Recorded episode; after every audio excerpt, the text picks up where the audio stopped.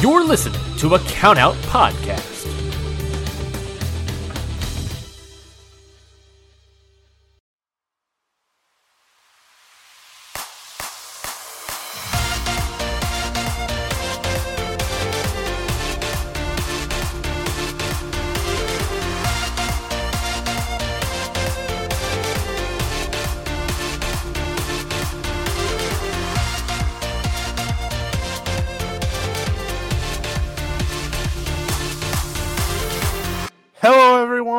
To another edition of the Stardom Road podcast. I am your host, as always, Scott Edwards, and of course, we are right here on the Count Out Network. With me, as always, is the one and only Trent Brewer. Trent, how are we on this fine day?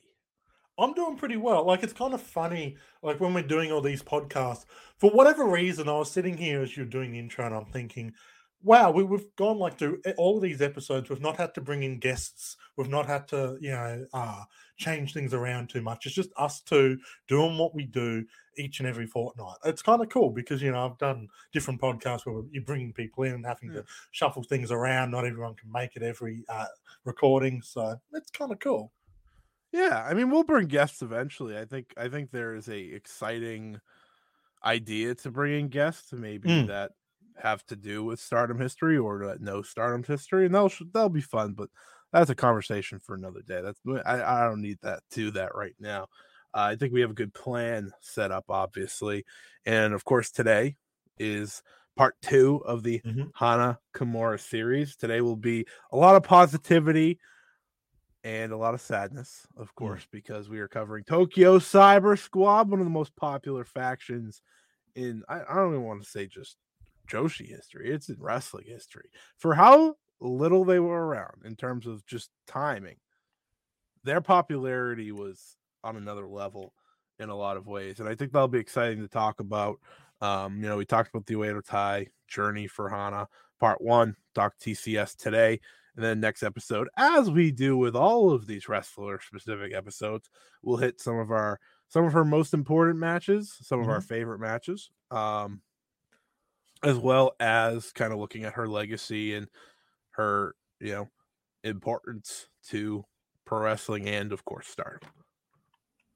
that's what we do and um you know it's obviously it's exciting you know knowing we're going to dive into a bunch of really good hana kimura matches like some of these matches i've watched fairly recently some have been quite a while uh, but the beautiful thing whenever we do these wrestler centric episodes is being able to go back into the history books and dive into what you know reminding us especially the, the stuff that we were around for. And obviously for scott and i that's a little bit different but you know all these matches you know i remember watching live or live watching as they were sort of happening and being able to go back to them and sort of remind myself, ah, yeah, this is why I was so enamored with Stardom around this time, and why I slowly but surely went from New Japan as my favorite promotion to Stardom being my favorite promotion. You know, you can chart the progress, and yeah, a big part of that is because Stardom just kept doing really good stuff. One of the matches we'll talk about today, actually, you were at, which is pretty cool.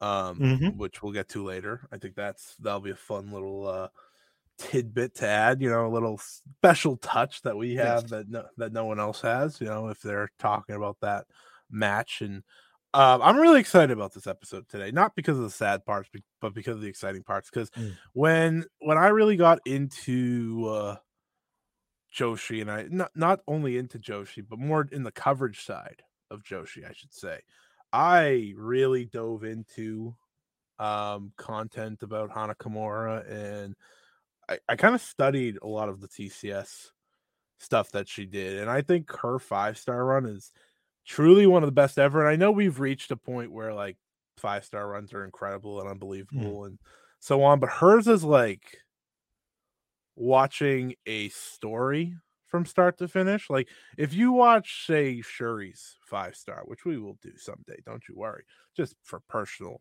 reasons of wanting to rewatch it. Uh, but if you watch Shuri's five star, it's unbelievable, nonstop great matches. But I don't know if it's necessarily a story other than Shuri's just unbelievably great at professional wrestling, and she is on a on a mission, right? She was on a mission. Mm. With Hana Kimura, there's a lot of growth in her five star run in 2019 that I'm really excited to get into. Um, you know, she's she was such a great character worker that we'll get to touch on a lot of that. We'll also touch on uh, her, of course, leaving. We'll touch on the Stardom draft. So Mhm. anyone that may have be following me on Twitter and saw me start posting Stardom draft things, that was on purpose. I wasn't just uh, watching the draft for fun, though. I do that once a year, so it's not that shocking. Now you know Uh, when we record. Yeah, yeah. I kind of Just look at Scott's uh, Twitter feed and then I give like. Anytime I start watching hours. matches or stuff, I always give it away. Yeah. Um, but it's because I'm like, I want everyone to see this. I want everyone That's to called enjoy what I'm foreshadowing and hyping. You're just doing your job. Unlike me, who just goes radio silent and then say, "Oh, by the way, this got released."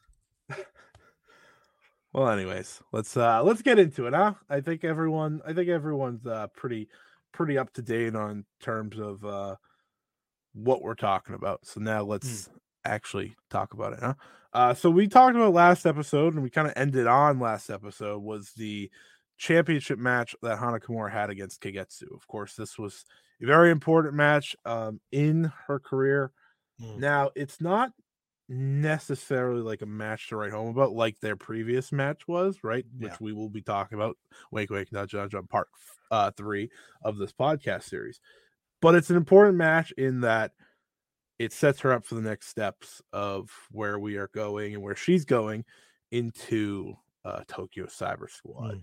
It, it's essentially watching or her watching her time in a way to come to an end in what's the exact time? 16 minutes and 46 seconds which, what this match was. Uh d- what were your memories from this match um in terms of just watching it and, and seeing it unfold? Obviously i mean i know it wasn't live but Mm. um i think that's a good place to start Well, I, I don't want to throw around the term heartbreak too much, um, but because like Hana, Hana had been away for a couple of months at this point, she'd done her Mexican excursion. Like we were all really excited to see her come back. Here she is, she's back. It's the Oedo Tai we know and love. You know, she's had this time away. What's she going to do next? What exciting thing we're going to see from Oedo Tai? And then it's like, oh, okay, we're we're losing that. You know, she's going out on her own, and in hindsight, makes perfect sense. It works perfectly. Um, but it is disappointing because we'd grown to love that side of her. And there was that mystery of well, what's coming next. And the match itself, as you said, wasn't. I, I think it was maybe overhyped a little bit in expectations. I know people were very excited for what it was. Uh, they were shocked it wasn't main eventing this particular show. Um, the white belt did. And in hindsight, that was the right call in terms of, you know, not only the quality of the match, but also the story that was being told here. Um, Momo versus was- Mayu, folks. Never shouldn't be the main event. Just saying. Yeah, but you know, it was the, the red belt not main eventing. Yeah, it's when it doesn't happen, it's always a bit of a shock, even though it's not the first time it's happened. Um, but yeah, it Momo like- Rain, you got used to that. yeah, Momo did main event quite a bit Yeah. um, as the white belt champion because she was the future ace at the time. at Um, the time. At the time, uh, yeah. So it was, yeah, it was a, it was enjoyable enough. Um, the shock of her leaving, again, even though you know we had the spoilers come out beforehand, and then we watched the show afterwards on demand, as most Stardom people understand even today. Uh, but even the big shows you didn't get. You know, there was no pay per views back then. Um, it was yeah, it was saddening, uh, but a little bit exciting to see what would come next. But we, Oedo was so beloved. Like this is the the the the core group that everyone come to know and love. So seeing one of the the big parts of that, you know, voluntarily leaving in such a way was heartbreaking. And you know, we'll we'll hit a a Oedo Tai series somewhere down the road, obviously, course. and that, Mm, that'll be that's much a big more one. that'll be more than three parts. I'll tell you that right now. Uh, but I think something interesting right about Oedo Tai as well. Hana Kimura was such an important part of the Oedo Tai people loved. Mm. They still had a very entertaining next year or so, really until Hazuki retired. Um, uh, you know, and then we kind of saw it dwindle down as Kagetsu retired. Um, and I think that I think that is interesting to say because then we also got where Hana Kimura would go and and her leaving here was the end of that chapter, right? Hmm. That that chapter of Oedo Tai. They still went on to be entertaining. They still on to, went on to be what Oedo Tai is still beloved for, but it definitely felt a little, little. It was missing something. It was missing that that Hana effect that Hana just gave to really Well, anyone she was with. so many core members were leaving around this time. Obviously, Hana left. You had Tam Nakano get knocked out of the uh, group earlier in that year, um, and you had Kris Wolf leave as well. And like those three were like for a long time, they were three of the four, three of the five members of the Golden Era Oedo Tai. You only had Kagetsu and Natsu Sumire left from that group, and obviously Hazuki was great in the group. Now was great, uh, and just didn't really work out in Stardom, but played off of those guys well. Um, but it, yeah, it was a different Oedo Tai after this. Uh, now, moving on from the Oedo Tai period for Hana Kimura, not and you know mostly because we did an entire episode on it. Hmm. Um, the next steps were more, I won't say an awkward phase, but it was a question phase. Okay, what? Where is Hana going? Right, she wasn't aligned with anyone yet. Um, but she did start a feud, of course, with Jungle Kyona and Jan. That Mm. was an important feud that leads us to Tokyo Cyber Squad. But I'm not going to just skip to Tokyo Cyber Squad just yet. We gotta Mm. we gotta talk a little bit about that. And I think you know this was the step of okay, we're gonna get rid of the Jan, we're gonna get rid of Jungle Assault Army, and we're gonna uh not nope, Assault Nation. I just I, I have army in my head for. Ja. I yeah. I, I say Jan and then I say that. Yeah. You get my point. And you're gonna replace that with Tokyo Cyber Squad. And this this rivalry, while it wasn't like, you know, because Hana was doing things here, there, and everywhere, she was teaming with like Bobbi Tyler and Mm. Rebel Kell, and she wasn't teaming with like, you know, no offense, superstars. Um it was it was kind of the embodiment of what TCS was going to be in a lot of ways before TCS was a thing. Little did we know at the time though, as this was going on, it was going to include Jungle Kyona and then also eventually Konami. Um do you have fond memories? I know you're a Jungle Kyona fan, so maybe her faction ultimately getting deleted um wasn't necessarily uh having you jump out of your seat, but this this rivalry, this feud, and where it was headed. Did you think this is where it was headed at the time? Well, it's tough because like this period for Hana Kimura is the, I guess like it's the awkward teenager phase where you're trying to discover who you are. You you you know you've got your I guess high school, middle school kind of version of Oedo Tai. You know you've you've got a group, you're together, and then you're moving out of the house. You're trying to discover yourself, and you haven't quite found it yet. You haven't found your unique personality. You've just entered college or you've entered university, and it's like oh the world is my oyster. I'm going to try everything. I'm going to do everything. And so every week, Hana Kimura would come out with different attire, different hairstyles. Yeah. She, you know, trying to find that personality, which would eventually become Tokyo Cyber Squad.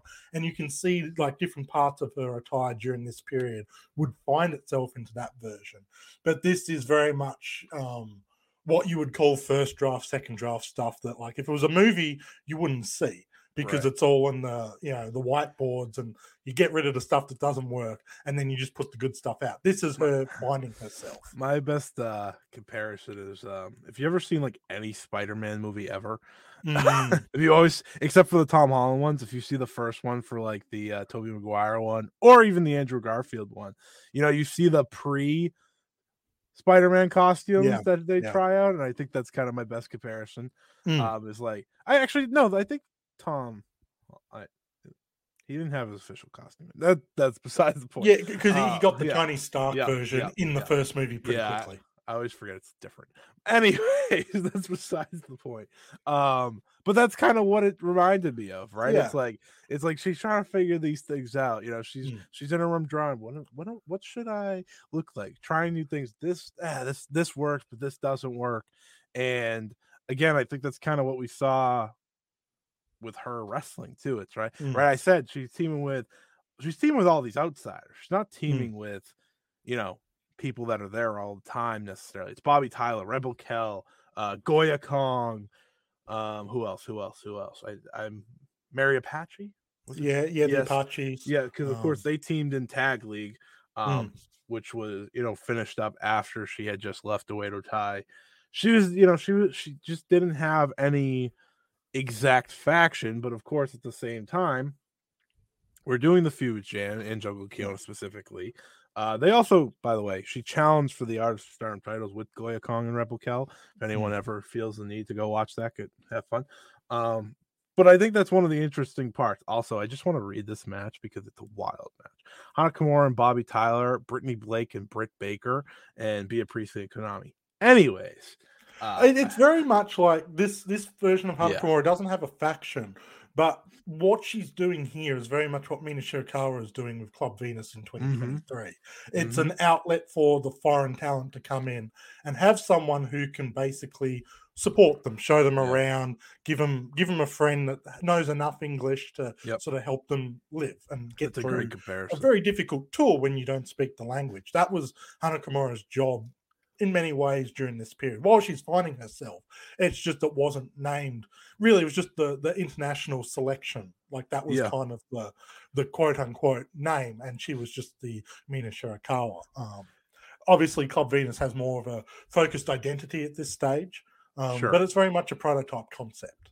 I think I think that's a great comparison, really, and I, I think as we see as we get towards the draft and and the five way, which we'll talk about in a second here, um,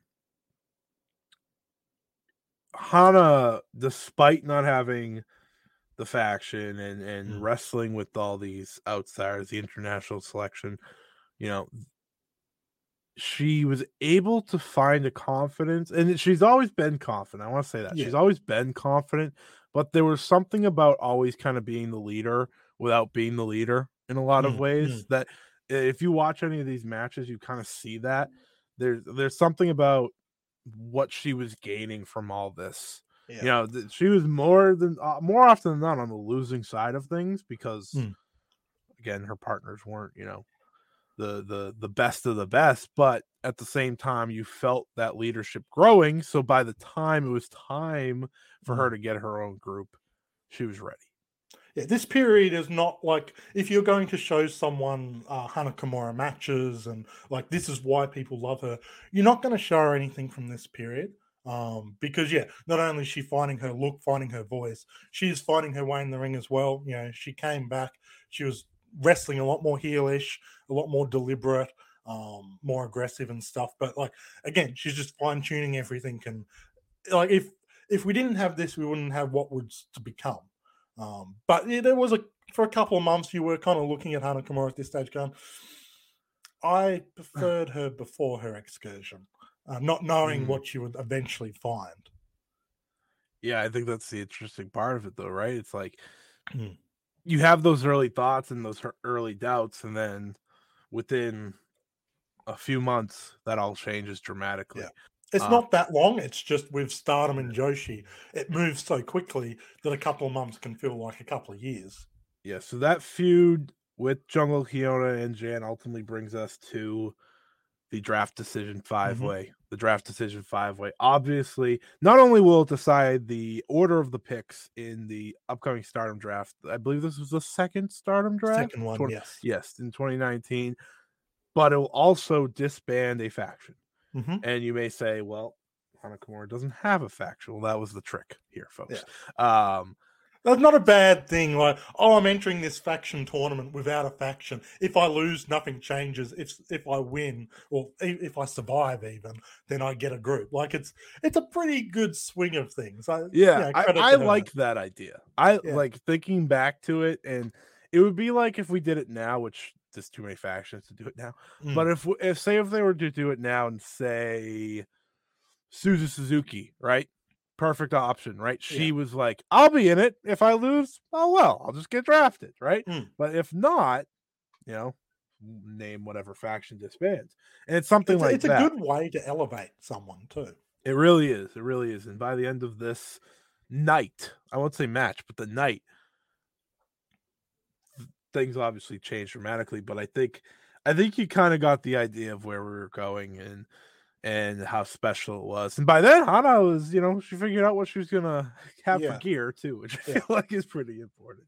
Um, so the decision five way went like this. I'll, I'll give everyone the order of picks and elimination. So Iwatani, uh, Mayu Iwatani, of course, she got the first pick by, I believe she was eliminated Kagetsu from uh the ring, and then it was Momo Watanabe who also eliminated Kagetsu from the ring to get the next pick. Then Kagetsu got the third pick, and it was Hana Kimura, uh, who wrestled wrestled and fought off with Jungle Kyona in the end, officially eliminating Jungle Kyona, um, ending Jan once and for all, giving Hana Kimura her own faction a chance to draft. Um, she'd have the final pick, obviously, Mm.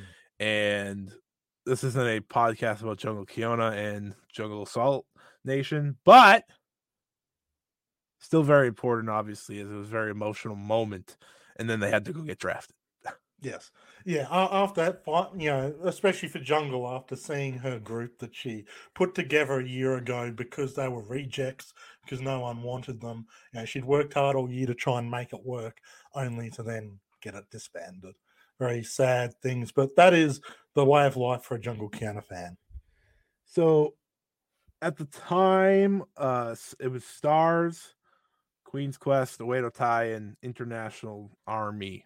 Yeah. There was no name for this group yet. Right. It was just Hana's mystery group. Yeah, yeah, it was the international crew um, that it would ultimately become in a lot of ways, but it, of course wasn't just the international. Yeah. Um, but at the time going into this, as we were talking about, that was kind of Hana's spot. But let's let's let's go through the draft results here because it you know let's talk about the draft a little bit. Um, and, and we'll focus on Hana Kimura's picks. But as the rounds went on, first pick was Starlight Kid, which I think is just funny to think about in retrospect. Um, second pick was Azumi. Third pick was Suzuki. Fourth and the first pick for Hana Kimura was none other than Jungle Kyona. Yeah.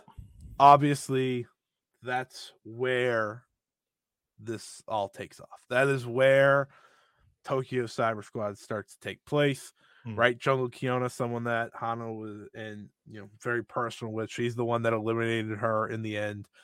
She made Jungle Kyona her first pick, and and Jungle Jungle had a really good promo when Hmm. she got into the ring, and she was talking about how you know devastated she was that Jan's now gone. You know, a, a group that she created, but she liked Hana's way of life, and that's how like within with very quickly you started to kind of feel like, oh, all right, this is you know this because you know if if something like that happens in such an emotional way, you almost like, are they going to resist for mm. a while? Like, are they going to be not so connected? Kind of like when Starlight Kid switched factions to Oedo Tai, for example, and then ultimately started to like it over there.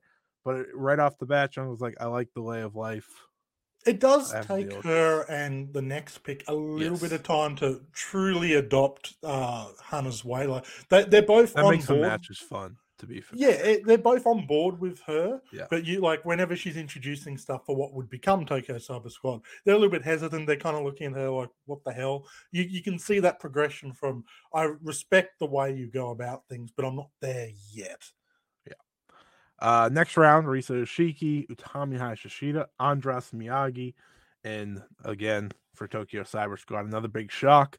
It Mhm. was Hana Kimura selecting Konami, Konami leaving Queen's Quest, and really completing that key trio that made Tokyo Cyber Squad as popular as it was. It's Um, good because the next couple of picks, woof. This is true. Um, I, I, what I love about this part is like how uh, Konami was like, "Yeah, I don't hate you." So Hmm. this, this is we fine." wrestled. We're cool. And it's important to mention Yeah. too, she's doing all of this without a microphone. She's doing Oh, all of this sitting on the top, like on the ropes. yeah, Everyone else is sort of getting up, they're doing their thing, and then they sort of step aside. Hana doesn't move at all Nope. from this spot.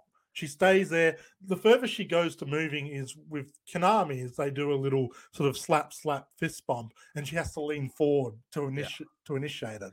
That's that's the amount of movement she does. Half the The- time she doesn't need a microphone. It's just this is and she's there with her mobile phone. She's kind of after the match, she's trying to fix her hair. Like you're getting a lot of personality and character work here, even though she's not the focus. you know, she's a quarter of the focus of this draft.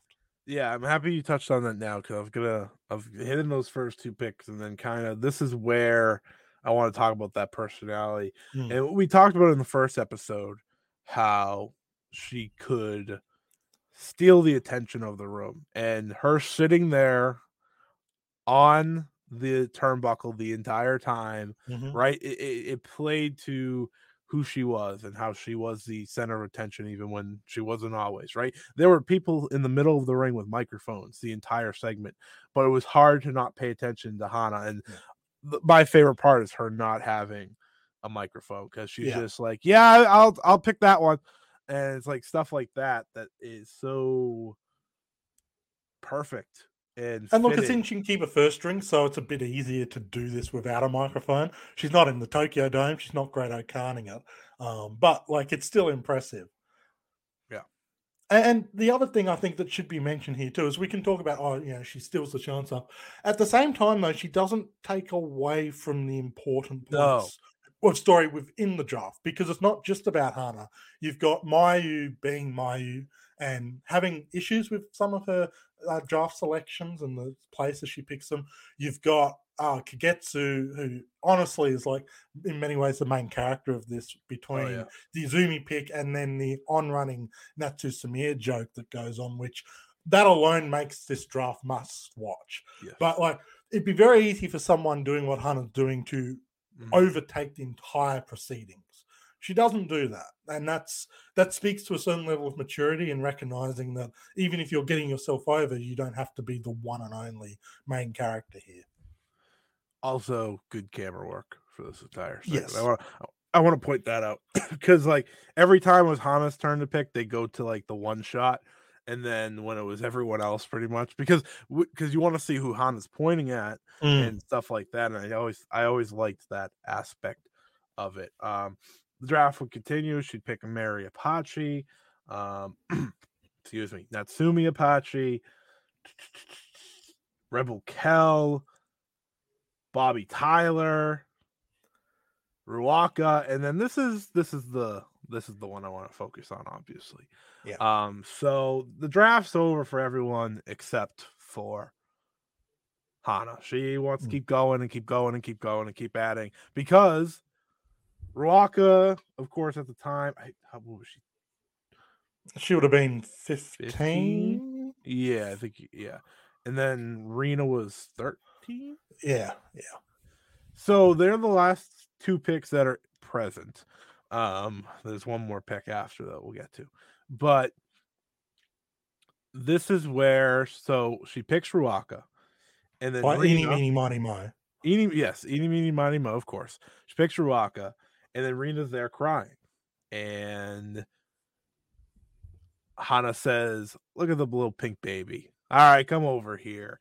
And and it's it's a beautiful moment, especially now, right? Because we're we're seeing this in real time of of where she's going and and how Rina is now a key part of Hana Kimura's memorial shows. Um she you know and she she made humor out of it but she also made it really classy. She says she's like me i'm not an extraordinary person right? And i think that's like the beautiful part of this. Rina with you know with tears in her eyes gets in the Mm. ring says hana-san i love you and just embraces her and then hana just goes that's awesome. And it's like it's one of the purest moments that you'll see not only in the draft but in stardom's history truthfully and it, it it really gives you the idea of that connection that her and rina would create you know in the next year. Mm. um you know I, obviously rina has went on to become a part of Oedo Tai and really capture that connection following in hana's footsteps in a lot of ways and i think that's the beautiful part of it all. Um i get a little emotional every time i watch this because it's like ah she's so good at this little You, you could tell how much it meant to Rina at the time. Yeah. Um, and obviously it was emotional there, but seeing everything in hindsight, knowing, yeah, because we didn't really know at this stage how much Hana meant to Rina, even with what she said in the ring. Like it's only afterwards when you see how she adopts Tokyo Cyber Squad and how she adopts Hana in the aftermath of everything that you really begin to appreciate that this wasn't just a kind of a cute emotional bit, but there's a lot of heart and actual meaning behind this.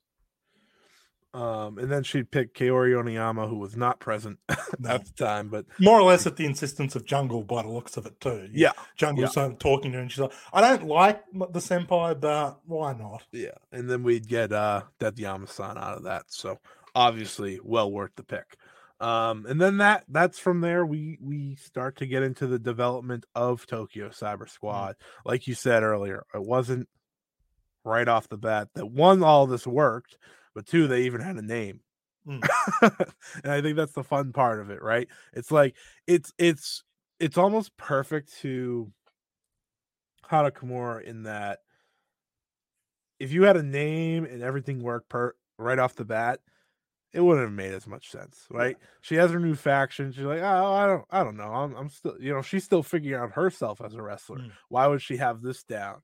And as time goes on, obviously, it all starts to connect, and sooner than later, they are Tokyo Cyber Squad. But the growing pains were enjoyable growing pains, Yes. you know, especially with Jungle and Konami. It, it was it was kayfabe growing pains. Like Yes, as a team, they worked really well very quickly. Yes. But it's the little behind the scenes stuff and the the, the uh, post match comments where it's yeah, just sort of a little bit of bickering and Jungle obviously having come off the back of being a leader, maybe not fully ready to give up those reins, but also recognizing Hana is the leader here. Uh, it's it's a fun little period of them finding themselves and yeah, Hana the personality, the cult of personality with Hana kind of seeping into everyone involved in Tokyo Cyber Squad and how that influences each of their next progressive steps. I think that's the most interesting thing about Tokyo Cyber Squad is you felt Hana with every single one of them. Mm, mm. right she she almost painted herself in some way on each of them even if it, like some people just say it's by the gear and yeah maybe that's it but they also looked awesome so Yeah. you know she nailed that one it, it's very it, right if you almost put anyone else in a gas mask with a sword you'd be like with neon colors you'd be like hmm i don't know Hmm, about hmm. that but there was just something about tcs and especially hana that just absolutely made that the coolest looking look in pro Yeah. wrestling. Um and I you know, this is one of the fondest uh parts of 2019 because 2019 folks if you don't know by now is one of stardom's most popular years in terms of Mm. that's when a lot of fans came in Yeah. um one for one reason or another Mm. and a lot of one of the reasons that 2019 was so great were those artists of stardom championships something that we really um, saw a lot of in 2022 right the artists of stardom titles really became prominent in a lot of ways and that is not a pun because prominence won the titles at the end of the year but they became an essential part and almost every match was must see and i think that you can look to 2019 and you can look to Tokyo, Tokyo Cyber Squad winning them uh, as kind of maybe the last time that was really necessary, you know, it, with them and on because uh, Hana, Jungle, Konami, they were a fantastic trio. In in many ways, this is kind of it's hard to appreciate why this reign was so special if you're coming at it from 2023 and onwards, because like the the artist belt's kind of feeling some measure of importance and having value on the card and being big matches. It's something that just kind of happens now, but that was very much a luxury at this period. A lot of the times, the artist belts were just kind of they felt like they're just thrown on three people. It was a case of oh, this faction doesn't have a title, we better give them something. And yeah, uh, just an easy way to kind of give someone a belt. Uh, but with these three, and obviously, like it cemented Tokyo Cyber Squad and their core three as a dangerous trio. But in many ways, they kind of made these belts feel interesting and important.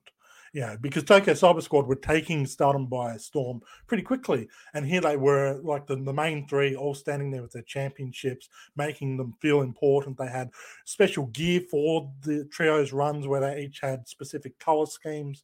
You know, we didn't necessarily see that a lot at the time. Um, yeah, they made these belts feel more important than they were at the time. They made them feel like they kind of feel in 2023. and they only held them for 38 days. Mm.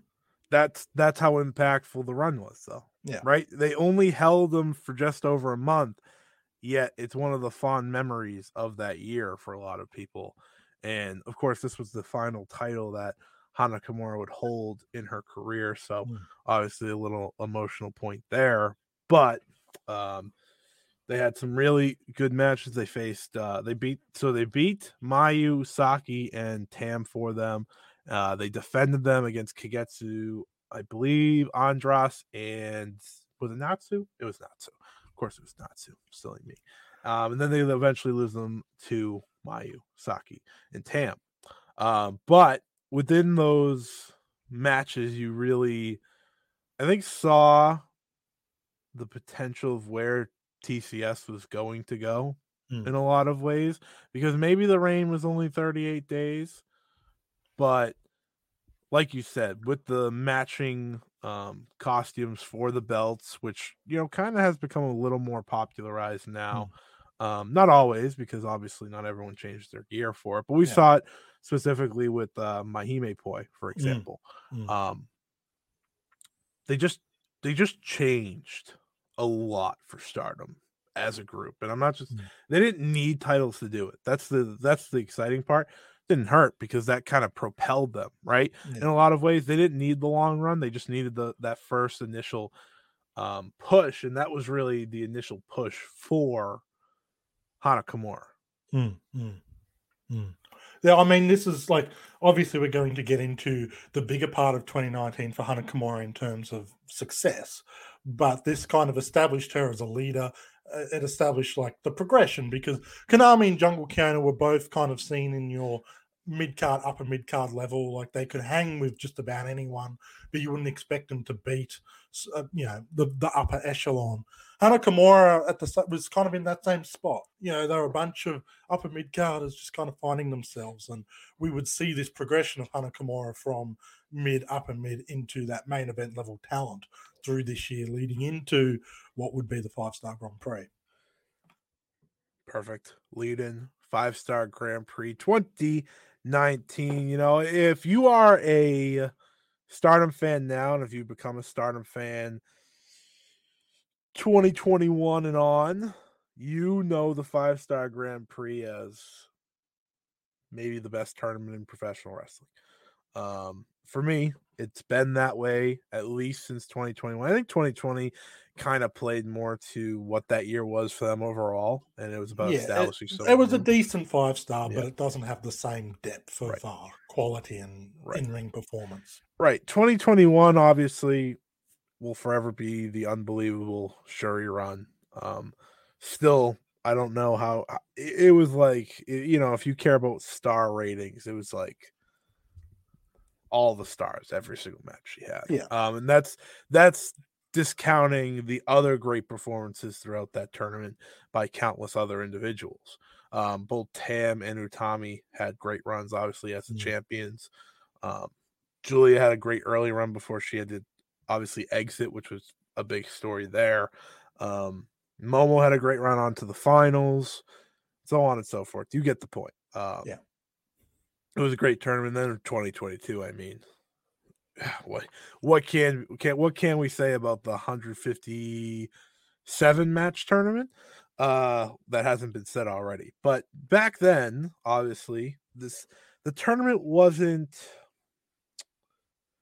it wasn't the the the the G1 size mindset, I think. Mm. Is that my best way of saying it? Obviously there were great matches in the tournament. I'm not saying they weren't great matches.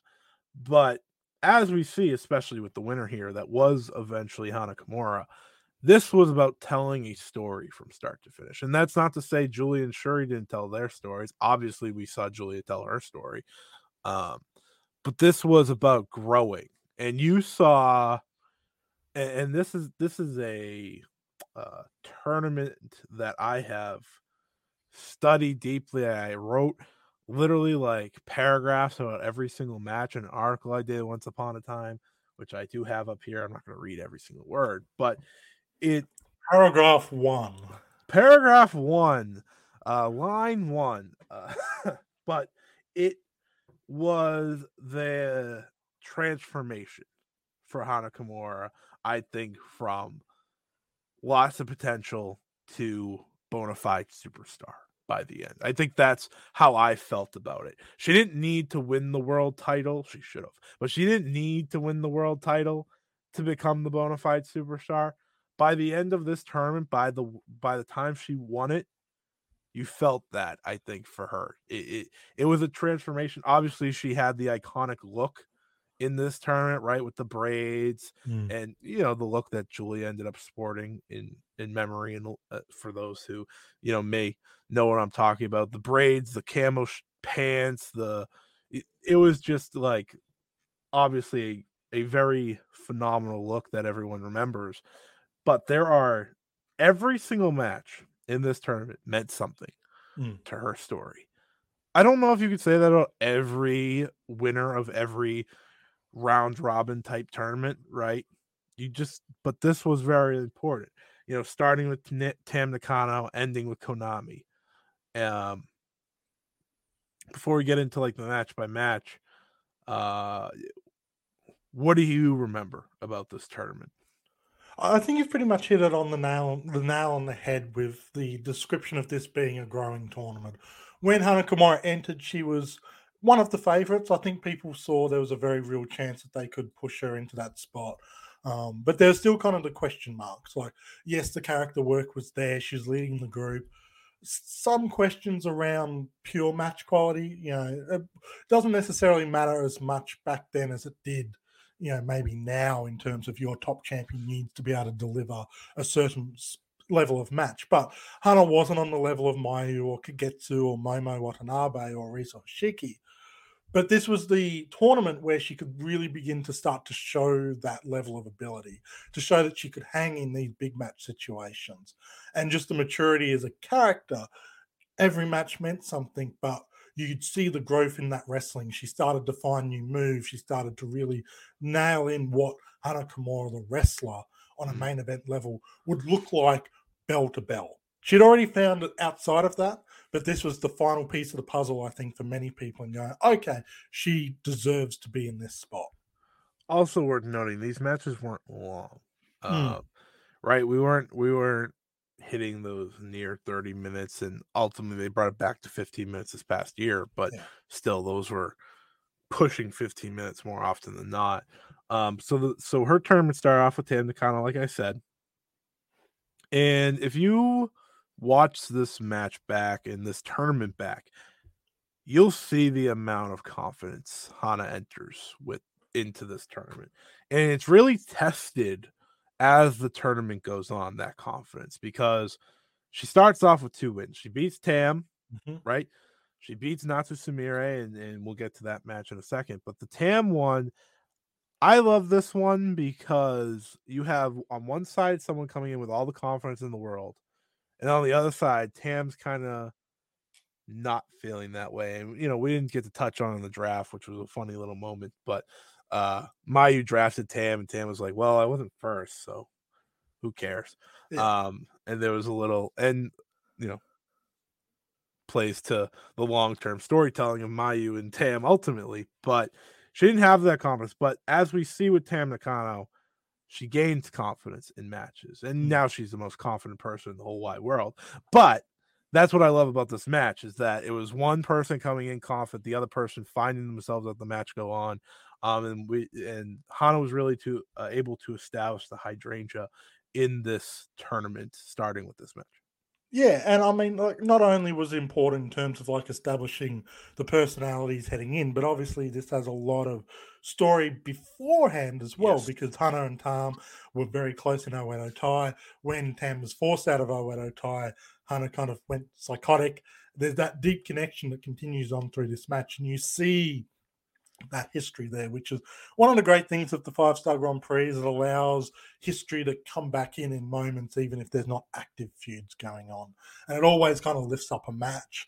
But yeah, it, it- just adds to these kind of moments in terms of like the story beforehand and then growing beyond, which would be Hana's story in the five star and also Tam's. Speaking of history, there was the next match, the Natsu Sumire match, and this one is one of my favorite Natsu matches because you get a serious Natsu Hmm. and you play off that pass that these two had, obviously, with the Oedo Tai. And it's a very physical match. Like, I think a lot of people, obviously, if you know who Natsu is now, you're not, maybe you're not accustomed to. I think everyone just sees Natsu as a jokester. Obviously, that's Hmm. and that's uh, understandably so. That's pretty much been her. Her most popular run was the jokester, but sometimes she turns it up to a gear, and, and that's what Hana was really great at in this match. Um, Natsu just shoves Hana off the top rope, and it was on. Um, it was physical. It was personal. Hana did win in the end, again with the hydrangea, but this was the match that I think upped the tempo. And ultimately, when she won, was like the final block for Hana in terms of, oh, this is this tournament's nothing. All right, I got this, and Mm. get to win that change. But Yeah, and I mean, this is the beautiful thing of a Natsu Sumire type character is for as much comedy as there is, when they turn serious, it feels naturally it feels more important. Much in the same way you take an Orange Cassidy, who is chill, relaxed, doesn't take it seriously. When he does, uh, even if the match is just on a free to free TV kind of uh, show, him doing that automatically makes it feel twice as important. And the same thing here with Natsu Sumire. She's taking it important, so we automatically do as well. And even though going in, you assume, yeah, look, Hana's winning unless Natsu kind of gets lucky, which can happen in the five star, but you're assuming, yeah, Hana's probably winning this. But the way Natsu goes about it suddenly makes the match more compelling by itself. One hundred percent. And if if you felt the need to, and, at this point, I think my favorite part of it is her confidence was beaming after this match, heading into the match number three against Saki Kashima. Saki Kashima, who at the time, mind you, was babyface star Saki Kashima, someone who wasn't necessarily um, as cocky as she is now, even if she's not, you know, winning every match. There's a cockiness and heelishness to her. Back then, that wasn't the case. Yet, Hana Kimura was pinned in eight seconds. Hmm. Yeah, even though the Oedo Tai Saki Kashima we know now isn't here, the revival pin, the it's still there. And that's it's been a gimmick of hers for a long time. And face or heel, it's always worked masterfully, perfect for these kind of situations. And we get a shock and a beautiful shock at that. It's one of my favorite tournament shocks because it's quick, it's effective. You you have Hana going into the match beaming and she's leaving it confused, Hmm. shocked, angry, and The it's John like, "Ah, Moxley after Toru Yano kind of uh exactly exactly that um her next match she beat avery in pretty handed fashion to kind of get back on track Hmm. to set up a match with azumi azumi who then was able to again shock hana Kimura. see you know the, the the beauty of this and this is a really good match if you want to see some early azumi too um She wasn't even meant to be in the tournament. Exactly. She was a last minute replacement. Um, and not only was she does in the very well for she had a hell of a run Well, she was only two points off Hana Kimura in the end, and she got the win over her. Yep, which uh is interesting because right now now she's down now she's at 3-2. Hmm.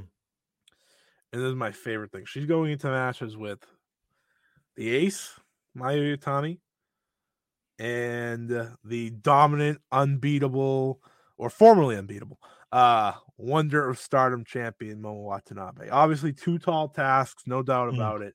And these, if you're looking for her best matches from this tournament, not so shockingly, they come in the form of Mayu Iwatani and Momo Watanabe. And these matches, I thought this is where you really see her as an in-ring competitor connect all those dots because she's doing it Mm. against the best, obviously, but you have to rise up to being that level. And I thought these matches, and I remember them vividly, they were just so good.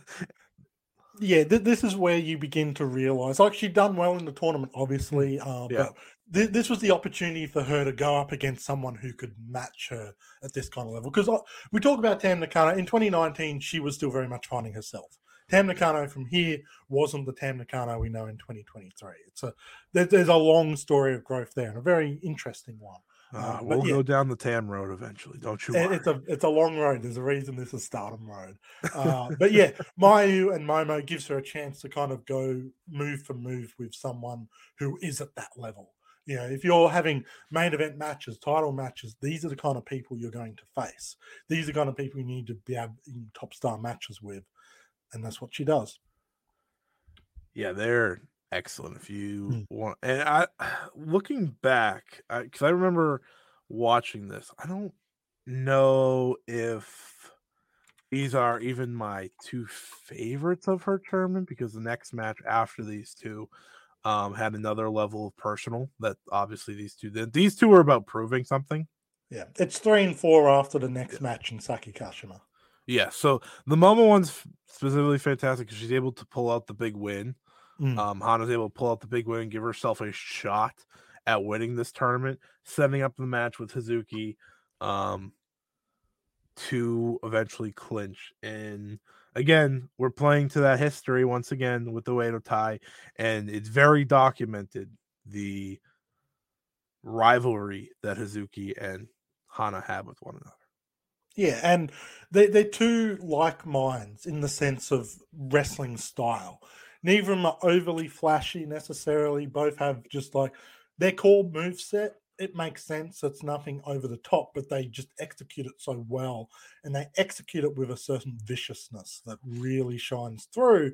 And when you've got someone to bounce off of that with, it just it's like and like, just kind of combining to, you know, the sum of all parts working particularly well here. And it's just explosive, exciting, a lot of fun. And I would recommend watching that match if for no other reason, because we may or may not be using that as one of our matches for next fortnight. Yes, yes, and and again because it's a very important one. But that brings us to the final against Konami, and I think it's Mhm. always unique when you see faction versus faction Oh, yeah. in any sense, and maybe Stardom in the, is in the midst of setting something like that up for this upcoming five star, based off of you know recent trends. And I don't know. I'm not going to bring them up just in case I'm wrong, but you never. Saida versus Hanan. Oh yeah, of course. Uh Saida's never touching the five star final. Uh so she goes against Konami. Konami was she in the finals of the Cinderella too this year? Uh, of this 2019. 2019. Yeah, yeah, yeah. Yeah. So Yeah. Konami was a two time finalist that year. yes. She got zero wins. Um, but still important, and it, this was a really good way for Hana to finish her road to getting the five star Grand Prix victory. And it really was the establishment of a superstar. Mm. Um, I remember saying at the end, it wasn't that she was a star, it's that she was the star Yeah. moving forward. Um, this would set her up for a match with Bea Priestley for Yes, the she was the champion. Yes, for the World of Stardom Championship, and that's kind of where I'm just going to leave it to Trent. Yeah, look, I was very lucky to be in Tokyo during this time. I got to watch this show live from the second row, um, and it was I, coming into this particular show. I've said this before, not necessarily on this podcast, but um, there were two big matches on this card. It was Hana versus Bea for the World of Stardom Championship, and Arisa Hoshiki versus Kagetsu for the Wonder of Stardom Championship. And coming in, I thought, oh, yeah, semi main event. That's what I'm here for. Two of my absolute favorite wrestlers going head to head. They had a great match in the five star Grand Prix. I cannot wait. Hana versus Bea, eh, like it'd be cool. Like if Hana wins, fantastic. But you know, Bea Priestley hadn't necessarily proven herself in Stardom yet. She had, but she hadn't. She was still very much a, a work in progress at this point as a in ring wrestler. These two, I don't know what it was. Our bodies come in different shapes and sizes, so doesn't it make sense that our weight loss plans should too?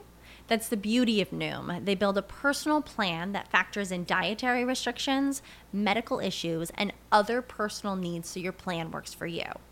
Noom doesn't restrict or shame when you want to treat yourself. Their flexible program focuses on progress instead of perfection. You don't have to give up carbs or anything. And with their daily lessons, you can learn something new about your food choices every day. After just a few days of using the app, I learned how to recognize cues for overeating and how to choose the right foods to feel full. Stay focused on what's important to you with Noom's psychology and biology based approach. Sign up for your trial today at Noom.com. That's N O O M noom.com and check out Noom's first ever cookbook, The Noom Kitchen, for 100 healthy and delicious recipes to promote better living. Available to buy now wherever books are sold. But they just meshed in a way that was unexpected and absolute main event shouldn't be quite, quite unquote stealing the show. It should automatically do that. But these two stole the show. Uh, they went hard, they went fast. It just brought out the best of each other. It was such an electric atmosphere.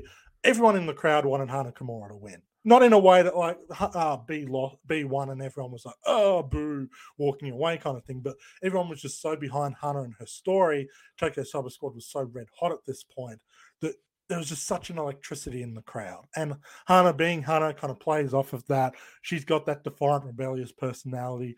Bea bounces off of that pretty well too. It's a good sort of establishment for her character and what would become her character more in Oedo Tai. It was, yeah, this is a match that had no expectations of being this good, went above, beyond, and one of my favorite matches to have seen live. Not necessarily best match, but just in terms of atmosphere, yeah. electricity, and everything coming together in a surprisingly fun way. Yeah, this is a match that highlight the if you want to see great Hana Kimura or especially great Bea Priestley, this is one of the first matches I point to. Yeah, I think uh, this match plays to being elevated because of a crowd, right? Mm. I think that's really what You're kind welcome. of what this match was. yes, we can thank you for that. You were you were a key part. I'm sure you were the loudest one. Um, knowing you and how loud you are, obviously. Oh um, yes, I'm I'm an exuberant, boisterous oh, yeah. fellow. But um, obviously she loses, and it's kind of shocking. Kind of, sh- and I say it's kind of shocking because of where they're going. Obviously, we kind of, if you can connect the puzzle and connect the dots, you can kind of mm. figure out where they were going long term, and you understand why this was a loss, but it was still to get her to that next level, which it did. Yeah. Um, ultimately, Mayu Iwatani would be the one to beat Bea Priestley, go on a year plus long reign, one of the most important reigns in mm. the company's history, mind you. So, can't really say they made the wrong decision there. Um, but after this, it is interesting time for Hana Kimura. Hana Kimura, the rising star, despite losing the world title match, you know, after despite winning the, you know, she she's a made woman. She's a made woman she won the tournament, but she lost the world title match. Mm. And now it's what's next. And then the next new star walks in the door. Literally the day that she loses to Bea Priestley, she yeah. walks through the door. Yeah. Uh, some of you may know her. Uh, she is the one and only Giulia, of course, who walked in, you know, not under the best circumstances. It angered a lot of people. Um, that being said, she was walking in to, of course, become a star.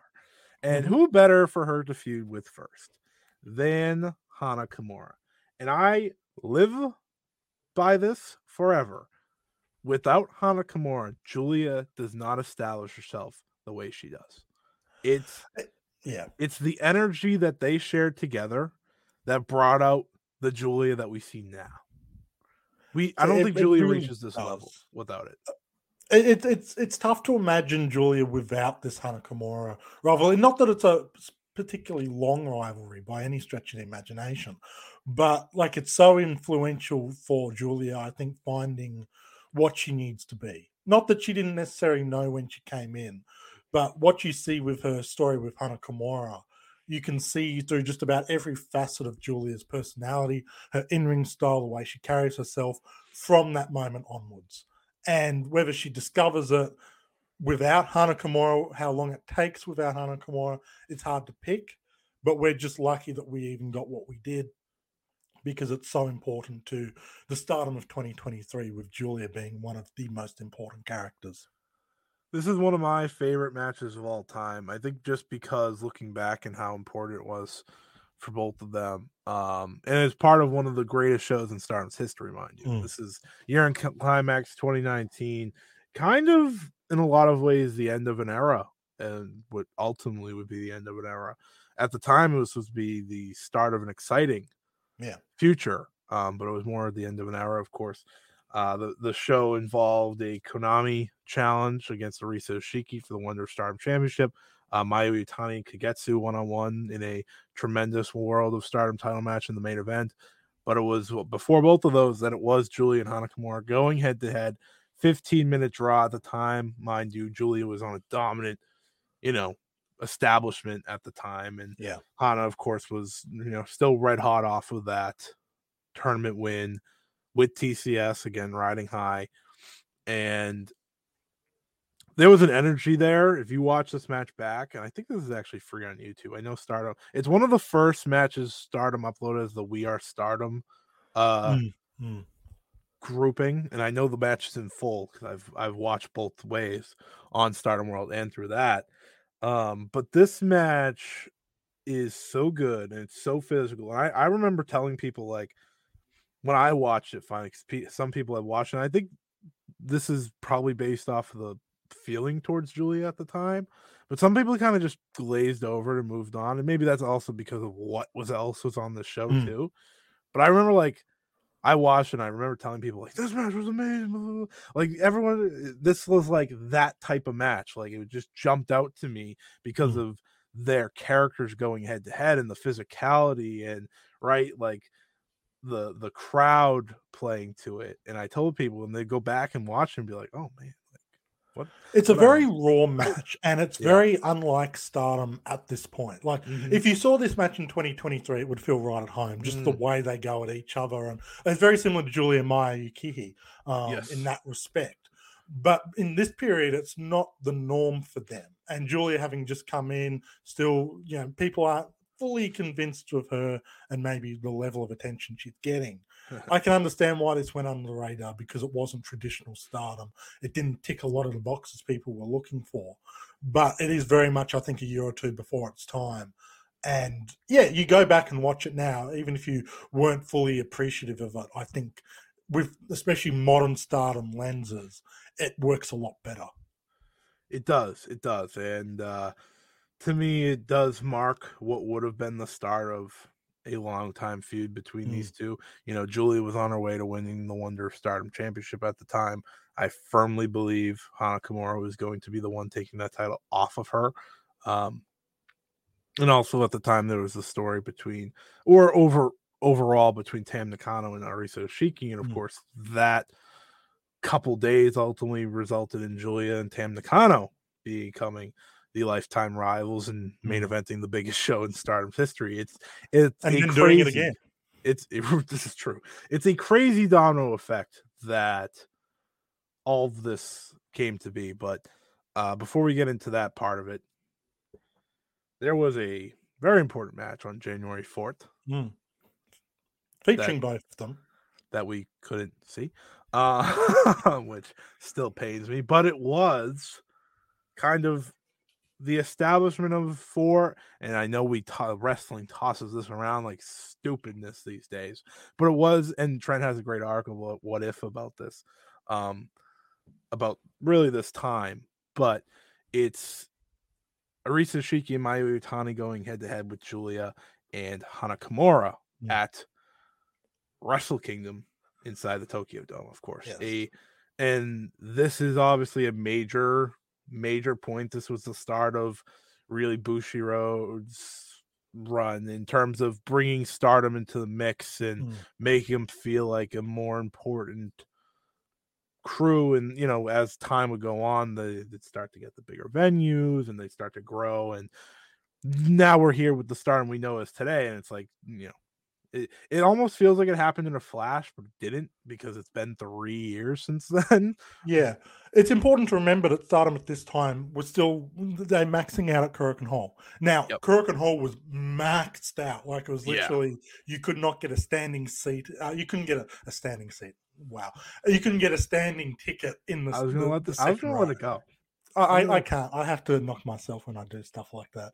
You know, it was that full, and like you, you watch Stardom, watch the Stardom shows from Hall during these couple of months after the Bushiroad acquisition, and it is a completely different beast. You could tell they were moving on to bigger and better things from this, but moving into Wrestle Kingdom for the very first time, Tokyo Dome for the very first time, this is. It feels like oh, where is Stardom going? What can it become? Mm-hmm. Now, even the most excited people during this era, I don't think were picturing what they would get to now. Like, Yeah. even ignoring what happened with the pandemic, like their growth over these next couple of years is just astronomical. But going back to tw- the start of 2020, Korakuen Hall being the max out, and they're getting this spot in Tokyo that we never get to see. Um, is just like that real. Even some people were wary of the Bushiroad era. They were worried of what it would become in terms of taking their product and changing it. Yeah. But there was a lot of excitement about where they could end up with this kind of opportunity and backing. Yeah, it and the placement of these four wasn't a mistake, obviously. Mm. That's kind of what I was hinting at. These four were gonna lead stardom into the future and in the, they were gonna lead Bushiroad era Yeah. stardom. Um and within five months after this match, two of them were unfortunately no longer with the company, Mm. and we'll get to that soon. But uh one, I'm still angry we never got to see this. I will never forget it because like the graphic pops up once in a while. I don't know why. I just see the graphic once in a while. I'm like, yeah, I've never uh never got to see that one. It's Not going to it be one of those matches that people just forever yearn to see. Yeah. And it's just locked in a vault somewhere. It's from what we can gather, it's copyright like issues between TV Asahi and because that was what stopped the first couple of Wrestle Yeah. Kingdom matches for Stardom being aired because it was TV Asahi doing New Japan and Samurai TV who do Stardom. So there was that issues. But hopefully one day they work out a way to make this available and you know, because it's such an important match for Stardom, but more importantly, it's such an important match for Hana Kimura. Um, Mhm. That I think, not not that we deserve anything, but this is a match I think people should have the right to be able to see, given that it has been filmed. It's just Yeah. sitting there. Yeah, I want to see her and Giulia on the same team. I really want to see that. Uh, I know I it's only not. her. Re- I, I just want to see her in the Tokyo Dome. Everyone Yeah. else, you know, and I'd like to. I I think more importantly, with not even the match, but I just want to see the entrances. Mm.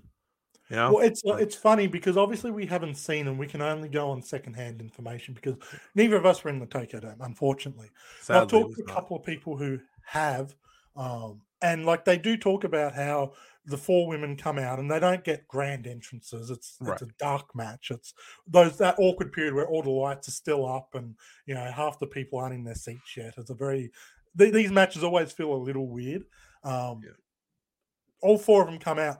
Hana Kimura, and this is what people have been a couple of people have said talking about this thing. Hana Kimura feels on a different level from the other three just based on the way she carries herself, projects herself as a person, as a character with that aura.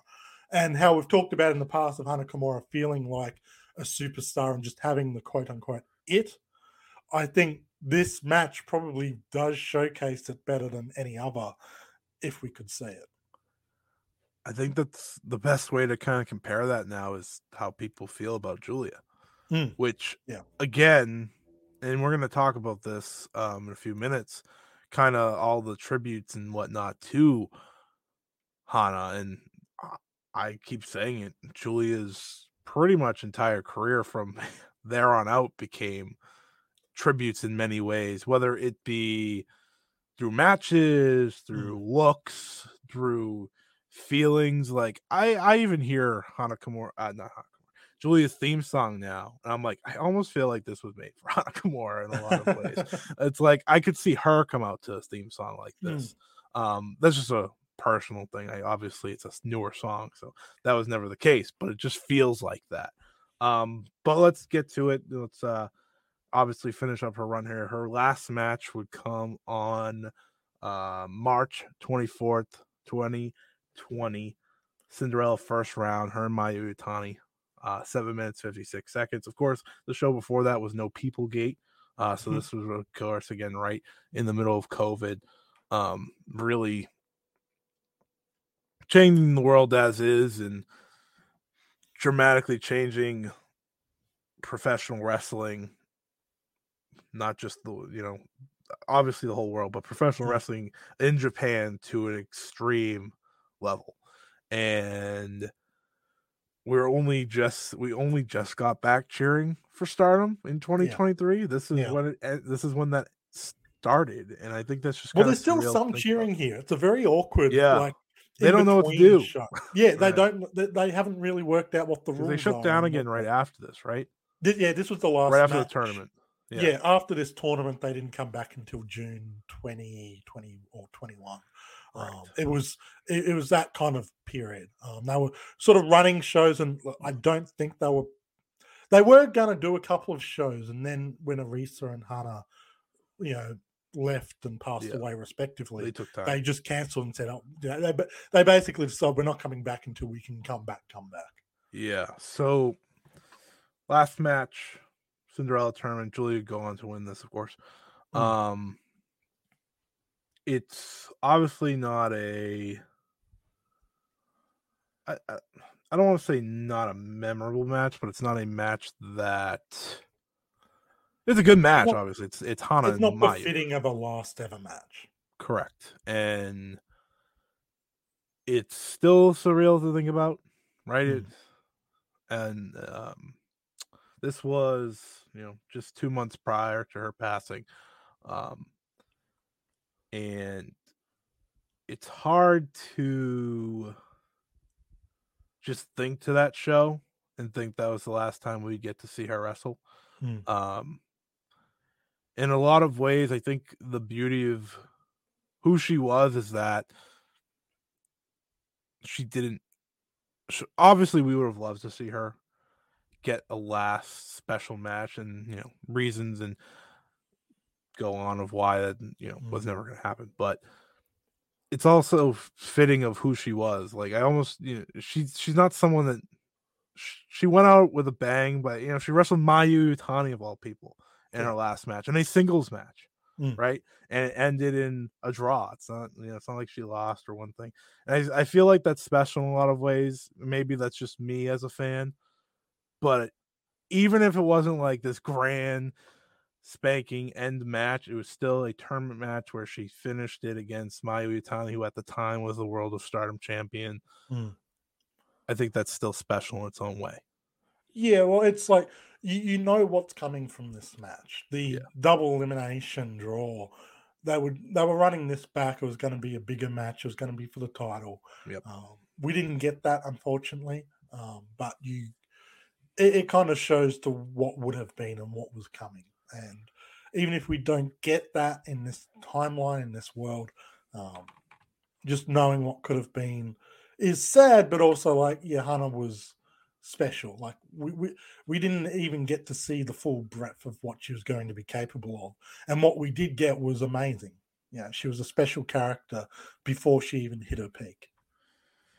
Um, and that, of course, brings us to May 23rd, 2020, when uh, Hana Kimura sadly passed away. Hmm. Um, and um, that day, obviously, still very surreal for everyone. Um, in a lot of ways, it's not a day. Um, I, I think the beauty of May 23rd now, it's become a celebration of Kimura. It's Hmm. not right. We don't, and and for a lot of people, it's obviously hard to not think of that day. But uh, it's a credit to what Kyoko Kimura has done, and what all of Hana Kimura's friends have done, and what Kyoko Kimura's friends have done, and what the wrestling world has done. They've made that day a special day rather than a day of sorrow, a day of sadness. And I think, you know, thinking back to that is always hard for me. Um, just the the series of events. and We're not going to get into it because we don't want to, but we will bring up why it happened. Of course, bullying on social media. Um, she was a she was a part of this show called Terrace House, which was like a reality show in Japan. Um, she was you know made to be a snottier character. You know, kind of, and this is what reality TV is, right? You're written a role because as Mm. we knew Hana Kimura, that wasn't her.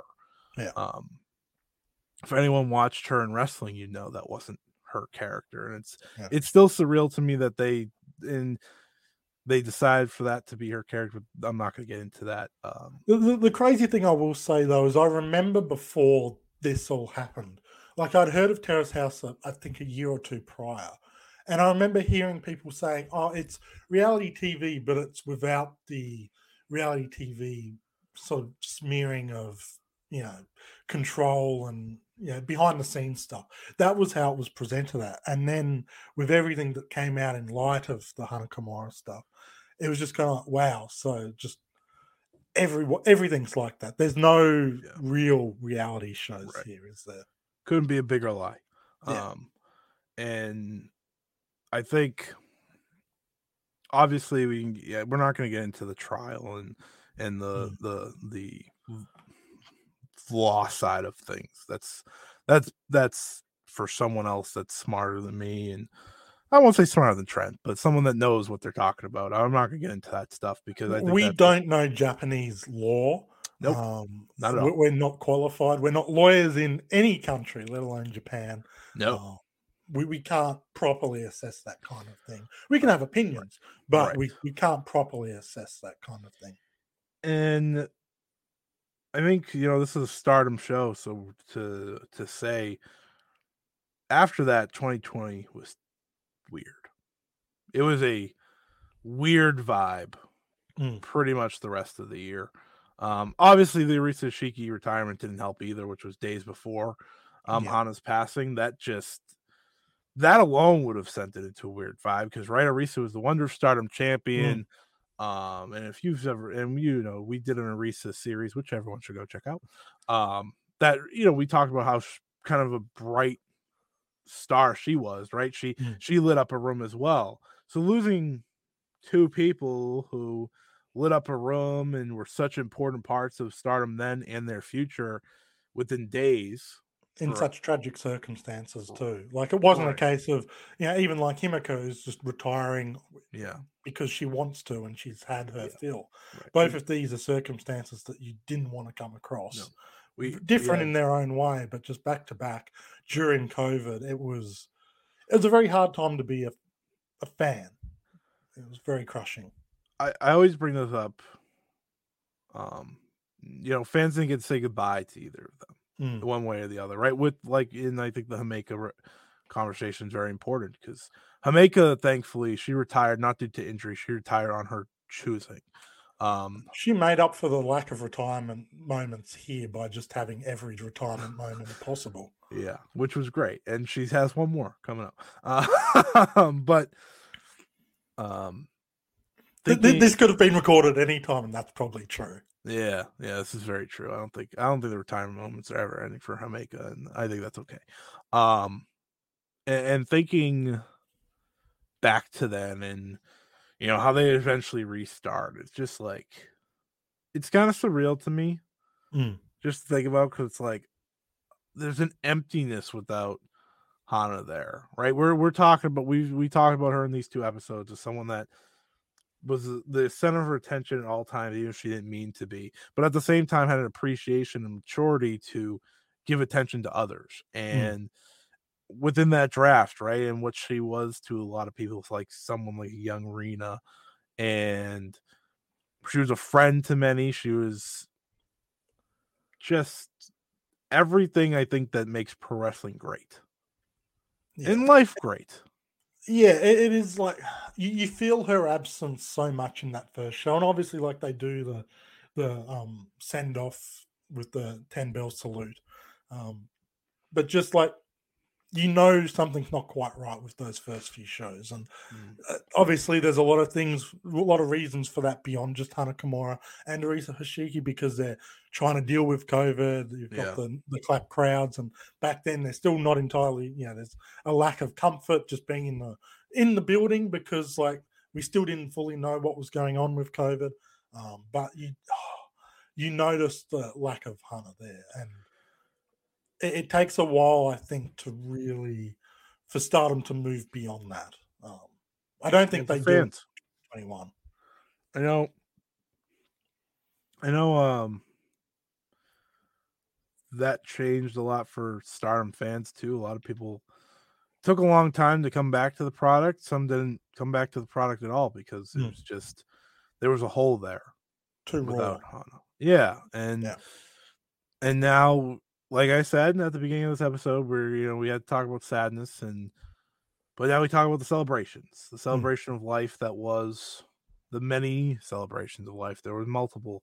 There have been multiple throughout the years, whether they were official shows or official matches that maybe we didn't expect, um, and moments that we didn't expect. So of course, let's look forward to the first, which was of course Matinee. Um, one of the greatest shows of all time. I, I am not sugarcoating that. I am not lying about that. That is one of the most perfectly perfected wrestling shows you'll ever see because there was an importance there. If you if, if it matters to you, it is the highest rated show on Cage Match.